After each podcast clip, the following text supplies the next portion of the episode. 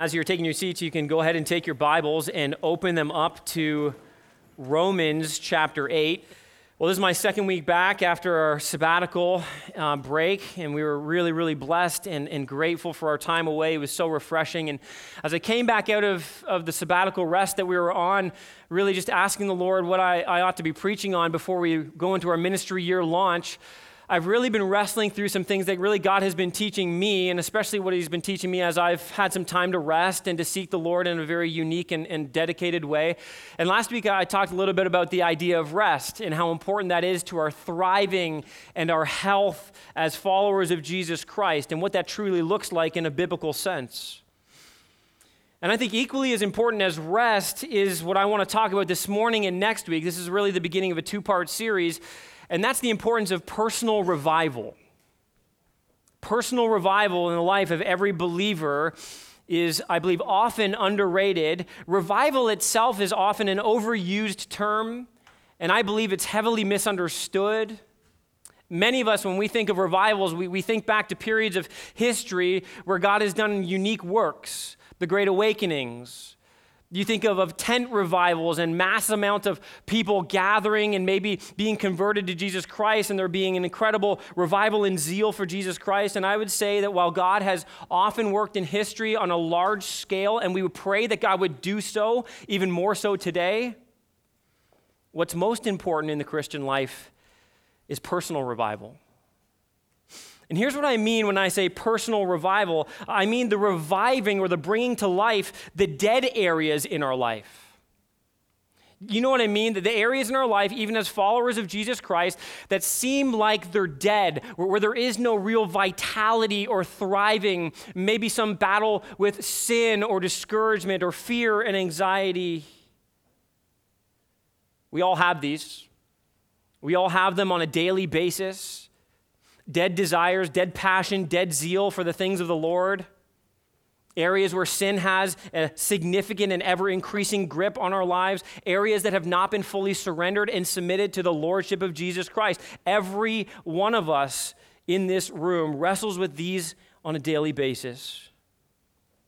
And because this wrestling match is ongoing, personal revival, the bringing to life of those dead areas, is incredibly essential on a daily basis. Now, it's important just out the gates to make it very clear that revival is not something that we create or produce. It's something that we seek from the Lord God Almighty. He is the one who, by His grace, has brought us from death to life. He and He alone is the one who can provide the source of constant revival in our souls. Revival really is, at its core, the reviver himself actively working in our lives. It's not so much asking God from a, a vertical outpouring of more of himself. You see, we are already the temple of the Holy Spirit. If you're a follower of Jesus Christ this morning, the Spirit of God already dwells within you. Instead, you need to understand personal revival as an internal moving of God within us. And then from that flows the horizontal moving of God from us into the world. So, the question for all of us this morning really is this How do I seek God's regular reviving work in my life? How do I experience that on an ongoing basis? And I want to answer that in three simple ways this morning. You can start with this If I want personal revival, I must first daily remember my forgivenness. I must daily remember that I am someone who has been forgiven. I am a debtor to the grace of God. And really, at the very heart of this concept is really the key to understanding our identity. Who am I truly? How do I understand myself? There are passages in Scripture I find myself kind of going to quite often, maybe anchor passages for my soul Romans chapter 8, verse 1 is one of the verses that I think I've gone to most often in my life because it is so critical for the stability I need to enjoy and the thriving I need in the Christian life. It's so familiar to many of us, you don't even need to read it, you just know it by heart that there is therefore, Paul says, now no condemnation for those who are in Christ Jesus. It's one of the most powerful verses. And even just hearing those words, I wonder if, if all of a sudden you're reminded about the strength and the stability that is provided for you in Jesus Christ. I'm so thankful for Romans 8, and Romans 8, verse 1 in particular, because it follows right on the heels of Romans 7. And Romans 7 is another one of those passages uh, of Scripture, the text of Scripture that we, we sometimes go to often, we read through, especially in the struggle with sin in our lives. Remember Romans chapter 7? It's the Apostle Paul really painting the picture of his battle on a daily basis with sin. The, the fleshly battle for sin and, and the desire to honor the Lord and the Spirit of God within that, that tension that exists. And you know, you know the heart cry of Paul that I, I don't do the things I ought to do, and I do the things I ought not to do. And I think that passage, chapter 7, is so central for many of us because as we read Paul describing his life, we really see ourselves, don't we? You're like, yeah, that's me. That's me. On a regular basis, I feel like this battle is what's going on in me, and that's because it is. And I'm so thankful that Paul doesn't end the book of Romans at chapter 7, verse 24, aren't you? Wretched man that I am, who will deliver me from this body of death? I love it because he, he doesn't leave that question unanswered. In fact, in the very next verse, verse 25, look at what he says. He says, Thanks be to God through Jesus Christ our Lord so then, I myself serve the law of God with my mind, but with my flesh I serve the law of sin. And then he launches right into a passage that speaks to our identity that there is now, therefore, no condemnation for those who are in Christ Jesus.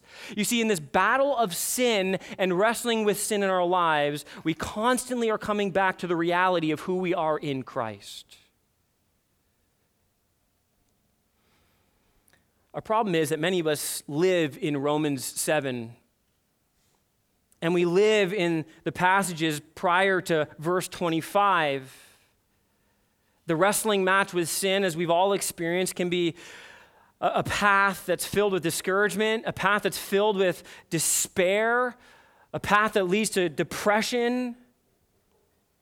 You see, we begin to convince ourselves the more we wrestle with sin and we fail, we oftentimes become so focused on our sinfulness, we begin to convince ourselves that we are what we do. I, am my sin. That is where my identity lies. That's what defines my life, and that's always what's going to define my life.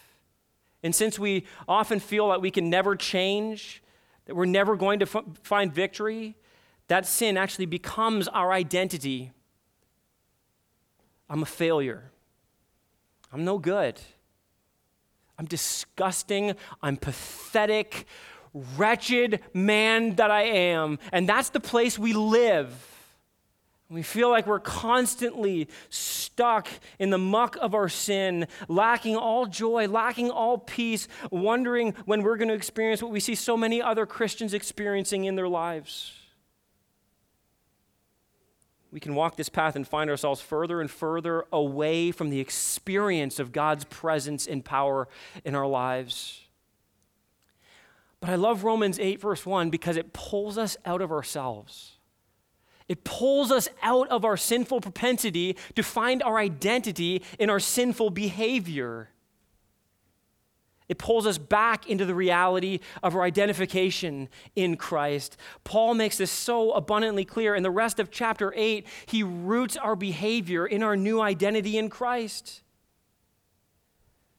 He says, first of all, you need to understand that in Christ there is no condemnation. You need to stop living in your past sins. You need to stop defining yourselves by what you've done, and you need to realize that you are defined now by what Jesus Christ has done.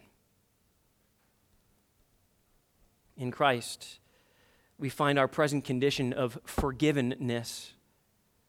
And God's word speaks of the Christian life so often as a walk. And in fact, Paul in Romans chapter 8 begins to kind of lay out this picture of the life as a walk in the Spirit, in obedience to the Spirit, and resisting the flesh now that its power and its grip has been broken in our lives. It's important to understand that as we think of the Christian life as a walk, and the, again, Paul, especially in Ephesians chapter 4, Colossians chapter 3, he uses this metaphor for the Christian life, walking physically and spiritually, in the art of walking, what matters most, listen to this, what matters most in the art of walking is the very next step. It's not the, the steps before, it's not even the steps way down the road. It's the next step that matters most. And I was reminded of this in a very vivid way uh, yesterday, actually. Miles and I, our, our director of youth, um, decided uh, almost on a whim to do a uh, Olympic distance triathlon. And some of you are like, oh, that sounds like it's a lot of fun. It's horrific. It is horrific. And especially when you haven't prepared and you haven't done much training at all, and you just jump in thinking, well, you know what, this, this won't be that bad. It is terrible. And I, remember, listen, I got out. So, for those of you who don't know, uh, an Olympic distance triathlon is a one and a half kilometer swim, followed by a 40 kilometer bike ride, followed by a 10 kilometer run with no breaks in between. And I remember just taking a, you know, my, take my time in the water. I'm not a really strong swimmer, so I'm like, okay, I just got to get through the water. And, and, once I get once I get out of the water and onto the bike, everything's going to be better. And then I got on the bike and said, I wish I was back in the water. I get out of the water and my hamstrings and my calves are seizing up. I can barely walk to get my shoes on. And I get on the bike and I start trying to get my body back into a rhythm. And by the time I finished the ride, all I could think about was how terrible the run was going to be. And I get off my bike and my quads are literally seizing up to the point where I'm like, I'm not sure I'm going to be able to do this. And I started kind of getting myself into a bit of a rhythm, a bit of a run, but I'll tell you this it, there's this weird kind of emotional and, and, mental wrestling match that takes place when you're doing something like this because all I could think about was how painful everything else was before and how painful everything else was going to be that still lied ahead. And I had to tell myself, I was literally talking to myself, Ian, just take one more step, one more step, one more step. One more step. Don't worry about kilometer two or four or 10. Just worry about taking the very next step. But you see, in the Christian life, so many of us are caught up in our past. We're so fixated upon the pain of the past, upon our failures of the past, the sins of the past, the destruction of the past, that we can't actually see the present moment clearly and we can't actually live in it with any sort of enjoyment. And so many of us are so fixated on the potential for future failure and pain that we can't actually live in the present moment. We're so worried about what if I don't, and what if I never, and how am I ever going to get there? We forget, listen, that we're called as followers of Christ simply to this to walk with Jesus. And spiritually speaking, listen, listen, this is so important to learn. What matters most is this. Listen, I'm just going to be on the screen, I believe. It is the present moment that matters most, not the past or the future. It is the present moment that matters most, not the past or the future. Isn't that such great news? Just right now, God says, just, just right now, where are you at with me?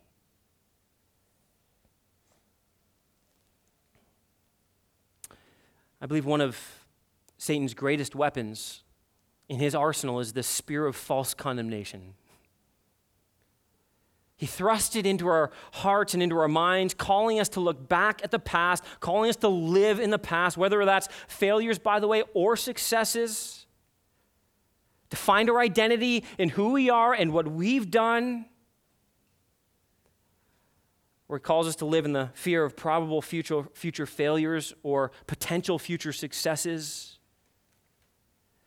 Satan loves to talk in long term generalities.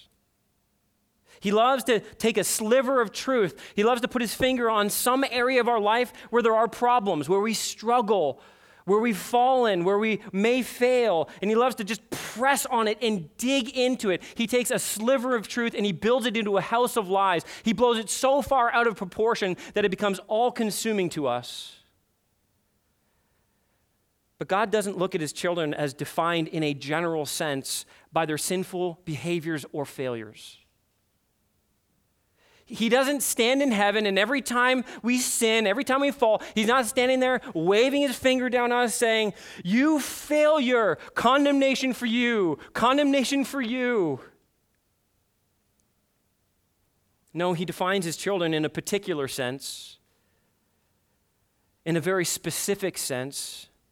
He defines His children by His perfect Son and His Son's perfect life. He views us as children as being in Christ.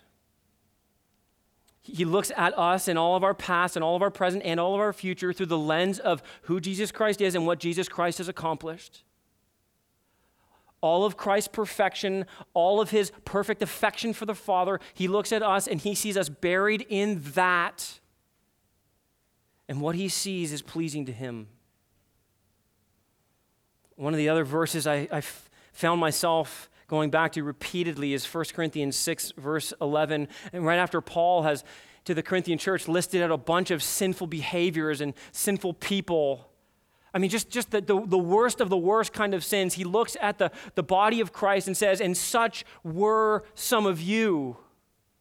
That's who you were. That's how you used to uh, identify yourself. That's what defined your existence. But you were washed, you were sanctified, and you were justified in the name of the Lord Jesus Christ and by the Spirit of our God. You have been made new. You have been completely forgiven. There is therefore now no condemnation for those who are in Christ Jesus. Amen? That is our identity. God doesn't shout condemnation, He shouts grace. He has dealt with our past specifically. This is why he can do this, because he has dealt with that past specifically. And we walk moment by moment, step by step, every day, every moment, every hour, the past under his blood, the future secure in his hands, we in Christ, and Christ in us. So if your walk this morning is halted by something, maybe some struggle with sin, maybe some difficulty in life. If you are experiencing some kind of, spiritually speaking, death in your life, that area of your life God points to this morning. He just points to that, and He wants to put His finger on it in your life right now. So, we're going to do something right now. I'm, I'm just going to ask you simply to bow your heads. Don't look at anybody else. This is not a trick, it's not a gimmick. This is a very, listen, practical application for you this morning, right now. You don't have to wait to apply what we're talking about. You can apply right now. Here's what you simply have to do. And I don't think we do this enough. Just simply pray this Pray, God, would you now, in this moment, by the power of your Holy Spirit, put your finger on the area of life, the sin in my life that you desperately want to deal with?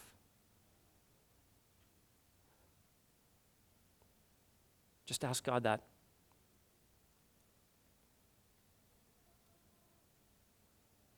Anger, adultery, lust, laziness, lying, impatience, bitterness, discontentment, drunkenness, covetousness greed, fear, worry, doubt, pride.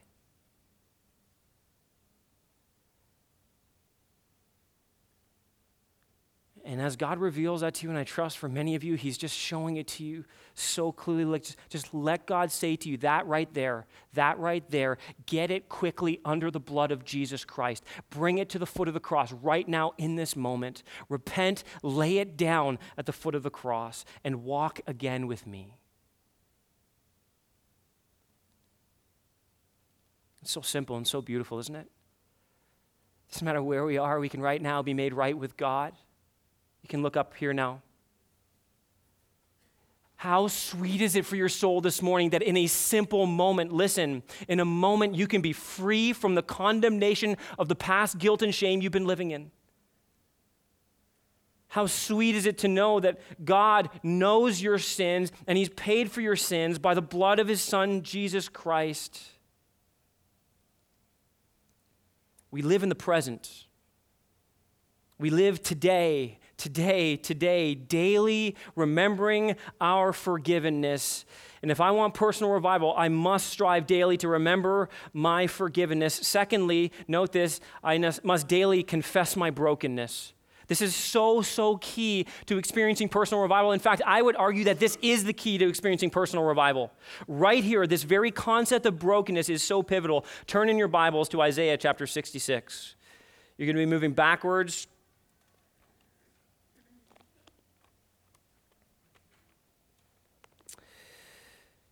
And again, a verse that is so familiar to many Isaiah 66, verse 2.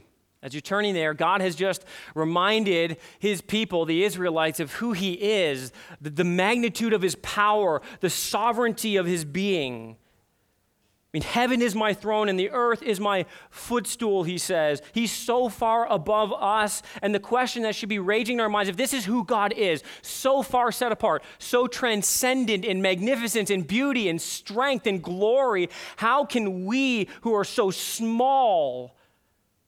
have any kind of relationship with God? How can we enjoy fellowship with Him? And here's what He says But this is the one to whom I will look this is the one to whom I will draw near. This is the one to whom I will engage in ongoing fellowship where my presence will be experienced in its fullness. Here it is He who is humble and contrite in spirit. You can translate that broken in spirit and trembles at my word who longs to submit and surrender to the Word of God, to allow the Word of God to be the governing force in my life.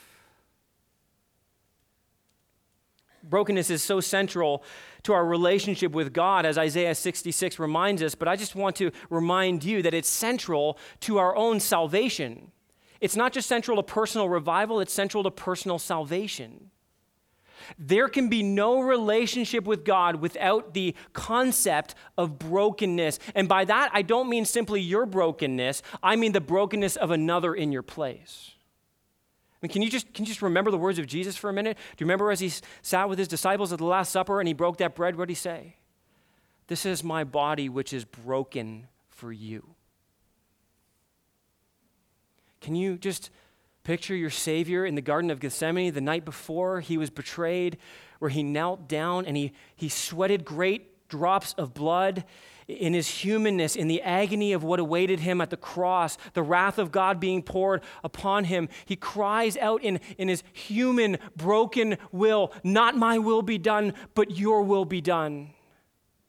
And, and maybe most staggering of all, do you remember as Jesus hung on the cross? Something mysterious took place where, where, there was broken fellowship between the Father and the Son as Jesus cried out, My God, my God, why have you forsaken me? You see, it required a broken Savior to reunite us into a right relationship with God. The one who enjoyed unbroken fellowship with the Father, became our substitute. He who knew no sin was made sin for us. And in doing that, listen, he took upon himself the proud, unbroken ego of fallen, rebellious man and was broken on the cross in our place. Brokenness is what made our relationship with God possible. It makes sense that brokenness is what continues to allow our relationship with God to thrive. Church, I want you desperately to engrave this truth upon your heart right now. There can be no personal revival where there is no true brokenness. It's not possible. There can be no personal revival where there is no true brokenness. You see, the Word of God reminds us that God resists the proud, but He gives grace to the humble. God draws near to those who are humble and broken hearted. The stubborn, the self righteous, the self reliant, the self serving, they can experience no bringing to life of the dead areas in their life. God can't work with that. He must break you of that. Some of you have been holding on for dear life in your pride. And God is trying to chisel away at your stubbornness. Can I just say this from a pragmatic perspective? Some of you have been living in such prideful rebellion. You refuse to be broken. You're so resistant to the idea of being broken because you just want to be right. You don't want to be viewed a certain way. And, and just practically speaking, how's that working for you? I know for a fact you are not growing in your love and affection for Jesus Christ. I know for a fact you are not thriving in your relationship with Jesus Christ. I know for a fact your effectiveness is being greatly diminished in the cause of Jesus Christ. And it makes absolute sense because God is opposing you and He wants to break you. And when you are broken, you can be useful in His hands and you can thrive spiritually.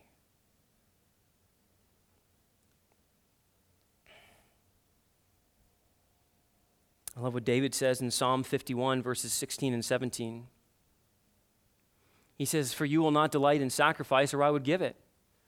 You will not be pleased with a burnt offering. The sacrifices of God are a broken spirit. Did you catch this? A broken and contrite heart. Oh God, you will not despise. You know what he's saying here? David's saying that God is not concerned about the external trappings of religion, going through the motions, putting on a show. God is most concerned about the disposition and attitude of your heart. Is your heart low before him? Is it broken before him? So many of us are so afraid of being exposed in terms of our brokenness and our sinfulness. But one of the things I love so much about reading through the scriptures, I don't know if you've ever noticed this. You know, when you read about the heroes of the scripture, the heroes of scripture, did you ever notice that none of their sin is ever hidden from our purview? You can go through the list. You can go, you go all the way from Abraham uh, to Moses, to go through the prophets. You go through David, you go through Paul and Peter, and on and on and on and on. And why don't you see? You see those who have done great things for God, but you see immense sinfulness in their lives. The Bible exposes them. Nothing is hidden. Their brokenness is laid bare for all of us to hear about and to read about. And You say, well, why, why would God want to expose so much of their lives and so much of their brokenness? Here's the reason. Listen, here's one of the reasons. It's that the brokenness of man magnifies the grace of God.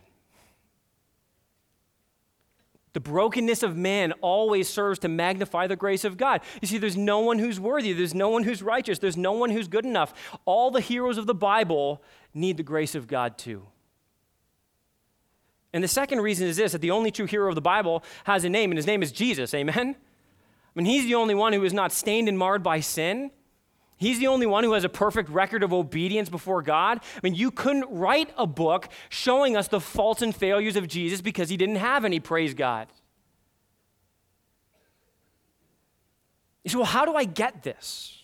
How, how do I make this an, a regular experience in my life? Well, I, I want to relate how this is supposed to work to the moment of our conversion experience and specifically what Scripture teaches us about that. You see, Paul in Romans chapter 10, verses 8 through 10, gives us a bit of a window into how we are to live in this broken kind of condition, acknowledging our brokenness, confessing our brokenness, and it all begins at the moment of our salvation.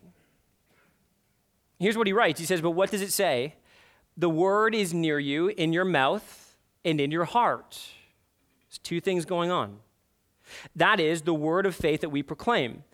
It's the gospel of Jesus Christ. Because if you confess with your mouth that Jesus is Lord and believe in your heart that God raised him from the dead, you will be saved. For with the heart one believes and is justified, but catch this, this is so important. But with the mouth one confesses and is saved. You say, well, what are you, what are you getting at, Ian? Well, listen, the idea of brokenness is essentially twofold. It's something that takes place in our heart between us and God, and something that is expressed horizontally between us and others. We need, in other words, a heart towards God and a mouth toward men. So, well, help me understand why this is so necessary. Let me give you one simple reason. You see, confession before man does something in our hearts that faith alone, heart faith alone, can never do. You see, the ability to proclaim what we believe is actually one of the very means God uses to produce and cultivate within us a greater courage and confidence and conviction in the things of the Lord. Have you ever, let me just give you a real, real good example of this, I think. Many of us have been in contexts where there have been people who have been antagonistic to Christianity. They just, they just don't want anything to do with it. They mock it, they abuse it, they trash it. And sometimes we're put in positions where maybe the person doesn't know we're a Christian, or maybe it's just a simple moral conviction that maybe you kind of feel like maybe I should stand up and say something. But in the moment, we, we choose to simply keep quiet. And what happens is this our, our, you know, we, whatever, for whatever reason, maybe we were fearful of what they may think of us. We're concerned about where it may lead. Maybe we don't know how to answer it properly. So we, we keep our mouths shut about our convictions, about what we believe, maybe that's so dear to our heart. And in, instantly in that moment, any desire to actually speak and say something is diminished, it's extinguished. You see, we become so focused on ourselves and so worried about ourselves, we forgot about what's most important. But if you've ever done the opposite, you know what happens. The moment you stand up and say, Actually, I, I am a follower of Jesus, just, just saying those words out loud to somebody else I am a follower of Jesus Christ. He is my Lord and my Savior. He died in my place, He rose to give me life. That in a moment, listen, it breathed life and courage and conviction and confidence into your soul. This is why baptism is to be a public expression of our faith. You wonder why, when you read through the book of Acts and people are being saved, instantly they're brought to the waters of baptism and it's out in public. You know, nobody's going like, wait a second, uh, there's way too many people here. 3,000 is a large number. I don't feel comfortable with this. Can we do this at home in my bathtub? It's not what happens. Why? Why? What? Here's why. Because it is the means by which people are confessing with their mouth what they believe in their heart. This is who Jesus is. This is what he has done for me. And I need to tell the world And can I just say to you, if, if you haven't been baptized, if you're a follower of Christ and you have not been baptized, not only is it disobedience because it's commanded, listen, you are actually halting your spiritual growth. You're not going to thrive because it is one of the key means that God Himself, you know, you take this argument up with God. God has designed this to be one of the means by which we publicly confess with our mouths that He is Lord. And part of this whole process, you, you wonder why we do it the way we do, where people stand in the waters of baptism. Here's what they do they confess not only that Jesus Christ is Lord, at the same time, you want to know what's being said? And this is who I am. You realize the humility and the brokenness that is required to be baptized and give a public testimony of confession of faith in Jesus? What you're saying is this I was inadequate, I was a failure, I was a sinner, and I desperately needed a Savior because I couldn't do it myself. I couldn't do it. I'm needy and I'm broken and I'm weak and I'm unable, and I desperately needed someone to come down and rescue me. That is the heart of brokenness. Nobody stands in the waters of baptism and says, I didn't really need a Savior, I just really wanted to be on Team Jesus.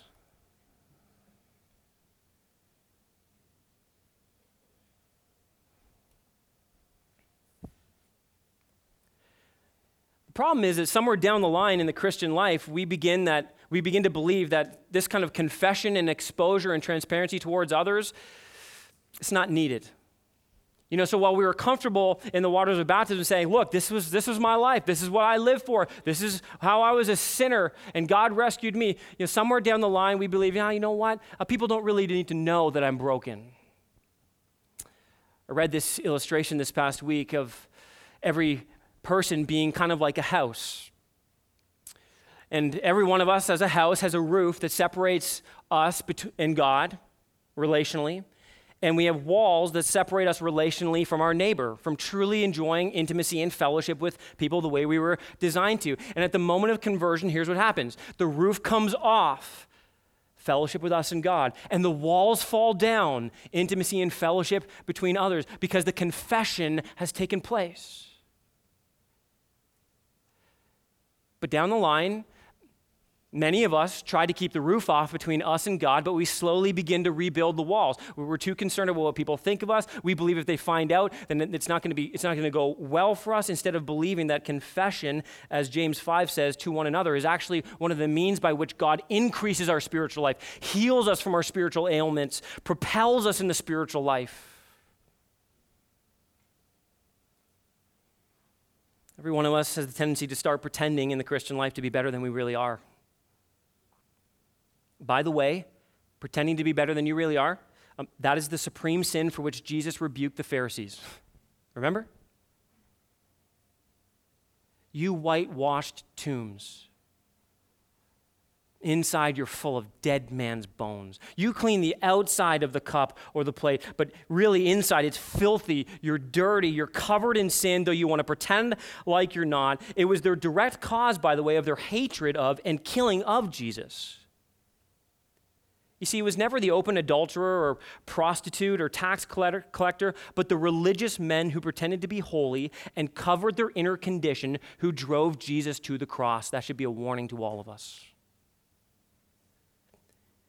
They did that. They did that rather than have the truth about themselves exposed anymore. It was the first publicly rebuked sin in the church. Acts chapter 5, Ananias and Sapphira. Remember that? The pseudo Christianity, the false spirituality, yeah, the, the hiddenness of the sin that cost, cost them their very lives. And just make a mental note of this that that kind of hypocrisy can only thrive where there is no true brokenness. So, what are you saying, Ian? I'm saying this make it your habit to confess your sin before God and men. Make it a regular practice in your life not to conceal your sin from God or from others. Yes, you need to be careful about who you go to, but can I just encourage you? You need to have people in your life, followers of Jesus Christ, who love you and care for you, that you can walk to and say, Look, I have confessed this to the Lord, but I need to tell you this. I need to tell you this is where I've been struggling, this is where I've been falling, and I need your help. I need your prayers. I need your love and encouragement and support. I need you to speak the truth of God's word into my life when I'm believing lies. We need to fight for this in our lives because it's so easy to toss it by the wayside and pretend like it's unimportant to our spiritual, personal revival. Invite God and others into your brokenness. This will foster humility rather than hypocrisy, and it will breathe life into the dead areas of your life. If I want personal revival, I must daily confess my brokenness. Lastly, listen, if I want personal revival, I must daily pursue my joyfulness. I must run after the source of my joy. I must be one who is filled with true spiritual joy. I must run to the one who alone can provide that for me. And to look at that concept, I want us to turn in our Bibles to 1 John chapter 1. So flip forward. It's one of the last books of the Bible.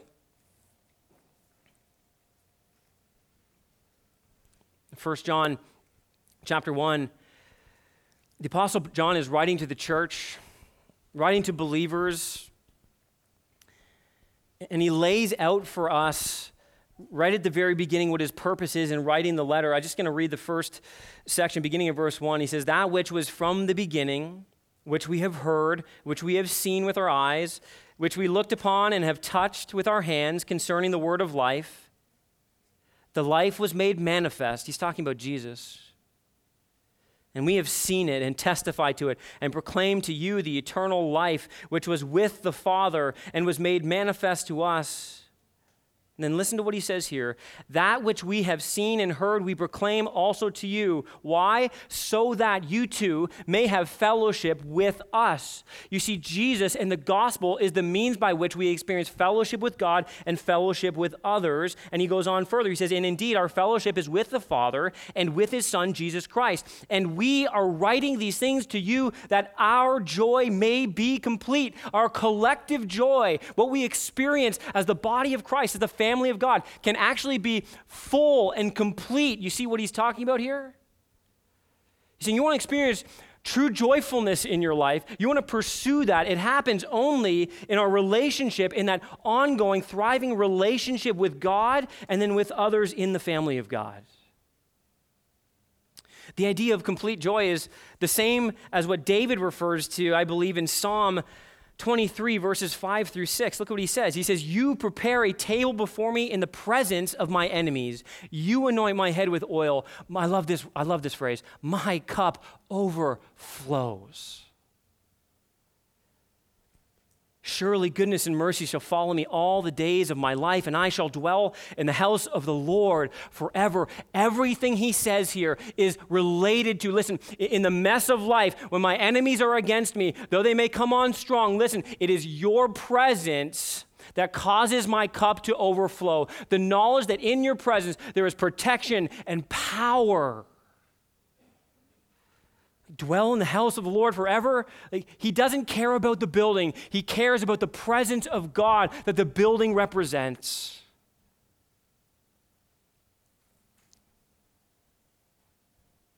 And these words and phrases are beautiful pictures of the abiding presence of Jesus in the heart of a believer. His presence that is filling us and spilling over into every part of our lives. But you say, well, that, that doesn't really happen very often to me, Ian. Like, I, I, I don't experience that on an ongoing basis. Yeah, every once in a while, usually after a conference or retreat. I get this overwhelming sense of joyfulness in my life, but then everything kind of fizzles out and it's back to normal Christianity. No, no, no. Listen, retreat and conference Christianity isn't actually normal Christianity, it's an emotional high. But there is to be a stability in our Christian life where we are constantly experiencing the ongoing filling presence of the Spirit of God in our lives. Isn't this exactly what Paul said in Ephesians 5 18 and 19? He paints this contrast. He says, Look, don't get drunk on wine, for that is debauchery, but be filled with the Spirit. And that's such a fascinating contrast. And you notice the, the signs of being filled with the Spirit. What, what does that produce? How do we know the evidence of that in our lives? Well, here's what he says for sure is evidence of that addressing one another in psalms and hymns and spiritual songs, uh, singing and making melody to the Lord of your heart, like a heart that is overwhelmed with praise and affection for God, that you burst out and give thanks always and for everything to God the Father in the name of the Lord Jesus Christ, and submitting to one another out of reverence for Christ, the serving and loving of others, the singing of praises to God. It's so helpful just to remember what Paul is doing, that contrast. Do not get drunk on wine. And be being, by the way, this is a, a present, ongoing reality he's saying should be experienced. Be being filled, you can translate. Be constantly being filled with the Spirit. This is to be the new normal reality for your life. And what he's saying there is so important. You see, this idea of being filled with the Spirit means to be given over control to the Spirit by fully surrendering all. wine can control us and lead us and guide us, but don't do that. That is, that is far worse than being controlled by the Spirit of God. But it also has the implications of joyfulness.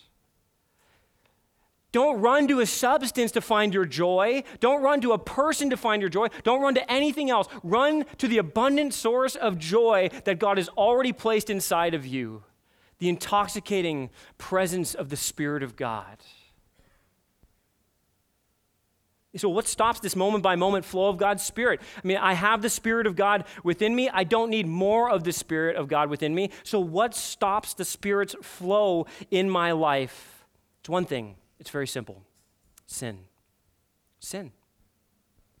Sin is what clogs the drain pipe so that the flow of God's Spirit can no longer get through. And it is sin that must be ripped out.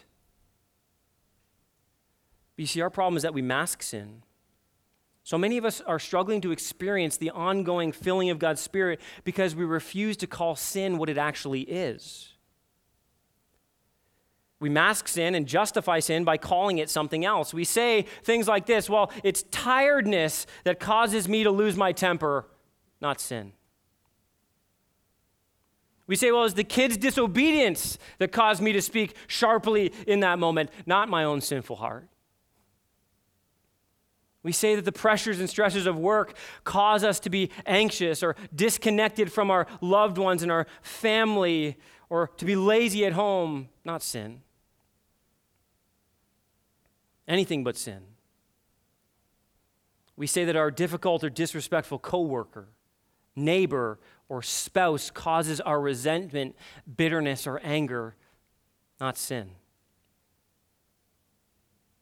And then we run to a psychiatrist or a psychologist, to people and to pills to try to deal with the anxiety, the fear, and the worry, the restlessness, and the strain.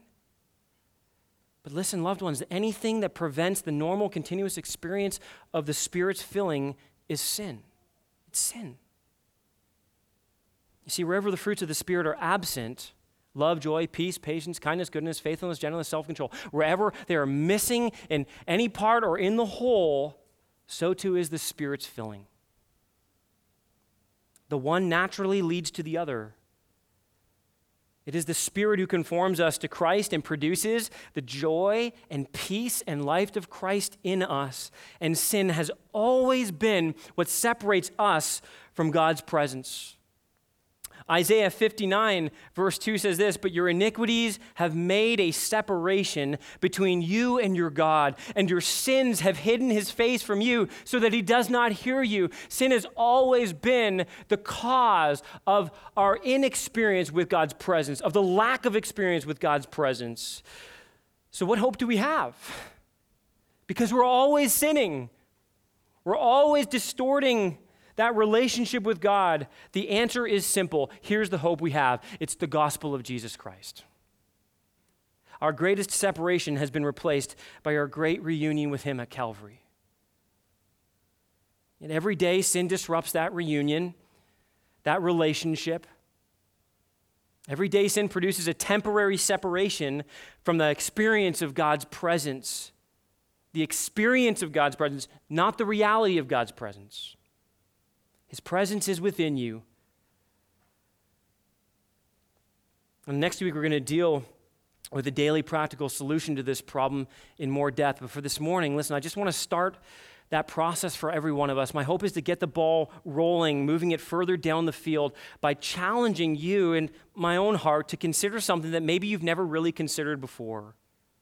And I can honestly say that this has been incredibly convicting for me to wrestle through in my own heart this week as God is just showing me some things that I'm continuing to have to deal with.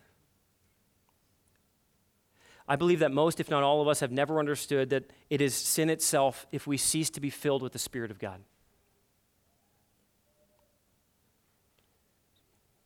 The command of God is to be being filled. A failure to do that is sin in and of itself. And you see, in our lives, we tend to run to some of the other more prominent sins that may be hindering the flow of God's Spirit in our lives. And that's right and that's good. And that's something that we're going to talk about next week. But, but maybe, maybe for some of us, the key is actually first acknowledging that we have failed to be a spirit filled person. And that in and of itself is a sin against our God. And so, for you this morning, it might be the most helpful thing for you to do is simply as we even close our time in prayer to bow your head and say, God, forgive me. Forgive me. I confess, oh God, that I have not been spirit filled. I have been living my life under the control of many other things. I have been seeking joy in many other things. But God, today I hear you calling me back to the true source of joy, and that is you. When we see sin as sin and call it sin, here's the hope that we have. Drop down to verse 7 in 1 John chapter 1. But if we walk in the light as he is in the light, we have fellowship with one another. And listen to this. And the blood of Jesus, his son, cleanses us from all sin. If we say we have no sin, we deceive ourselves and the truth is not in us.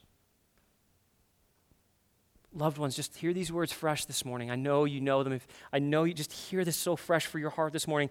If we confess our sins, He is faithful and just to forgive us our sins and to cleanse us from all unrighteousness. The blood of Jesus cleanses all sin. And isn't that the very foundation for all of our hope, joy, peace, and rest? But, loved ones, the blood of Jesus never cleanses excuses. Sin called by some more polite name will not do. And you see, a spirit filled life and the path to continuous personal revival requires confessing our sin as sin and bringing it to the foot of the cross daily to be covered by the blood of Jesus Christ. It is here that we must begin the journey to daily personal revival. Here and here alone can we have our hearts overwhelmed by the joy and hope of guaranteed forgiveness It is here at the foot of the cross, under the blood of Jesus, that we are reminded that we are covered by grace, that we are met, yes, in all of our sinfulness and all of our guilt and shame, by the mercy and love of God. It is here and here alone that we are reminded of the words, There is therefore now no condemnation for those who are in Christ Jesus. So, together this morning, I wonder if you would just bow with me now. Look, whatever sin God is pulling out of your heart this morning, can I just tell you that it is such a sweet gift of His grace that He is doing so? And he, yes, it's painful, but it will be so refreshing for your soul. And so, as we close, I, I want to encourage you lay that down at the foot of the cross and be reminded in a fresh way this morning that that sin is under the blood of Jesus. It is paid for in full. Today, is a clean slate for you. And I want you to believe in your heart that as you do that in this moment, listen, personal revival is taking place. Because the junk that is clogging the pipe and the access between you and God is being ripped out. And you can be assured that the Spirit of God will flow to you. Father God in heaven, we bow to you. God, reminded of what you call us to. God, not, not a every once in a while sort of revival and refreshment for our soul, but a daily, ongoing, continuous revival. We confess to you, God, that that is what we need. That is, Lord, what we long for in our heart of hearts. So, God, whatever you are doing and whoever heart you're working right now, Lord, I just pray that you would continue by your Spirit to rip sin out and to lay it down at the foot of the cross. And God, would there be such a sweet reminder in this place of what unites us the forgiveness of our sins, the blood of Jesus. We have a common Savior who has bled and died in our place, his body broken so that we might be restored back to you. And what was so gruesome 2,000 years ago is so precious to us. So, Father, would you fill our hearts with joy this morning as we realize that you, in your grace and kindness, you constantly, daily call us back to yourself. You offer yourself to us so freely. So may we come, Lord, humble, contrite, and broken before you, before your throne of grace. Stir our hearts now, Lord God not to wallow in our guilt and shame, but to rejoice in grace and forgiveness. We pray this in the name of our precious Savior, Jesus Christ. Amen.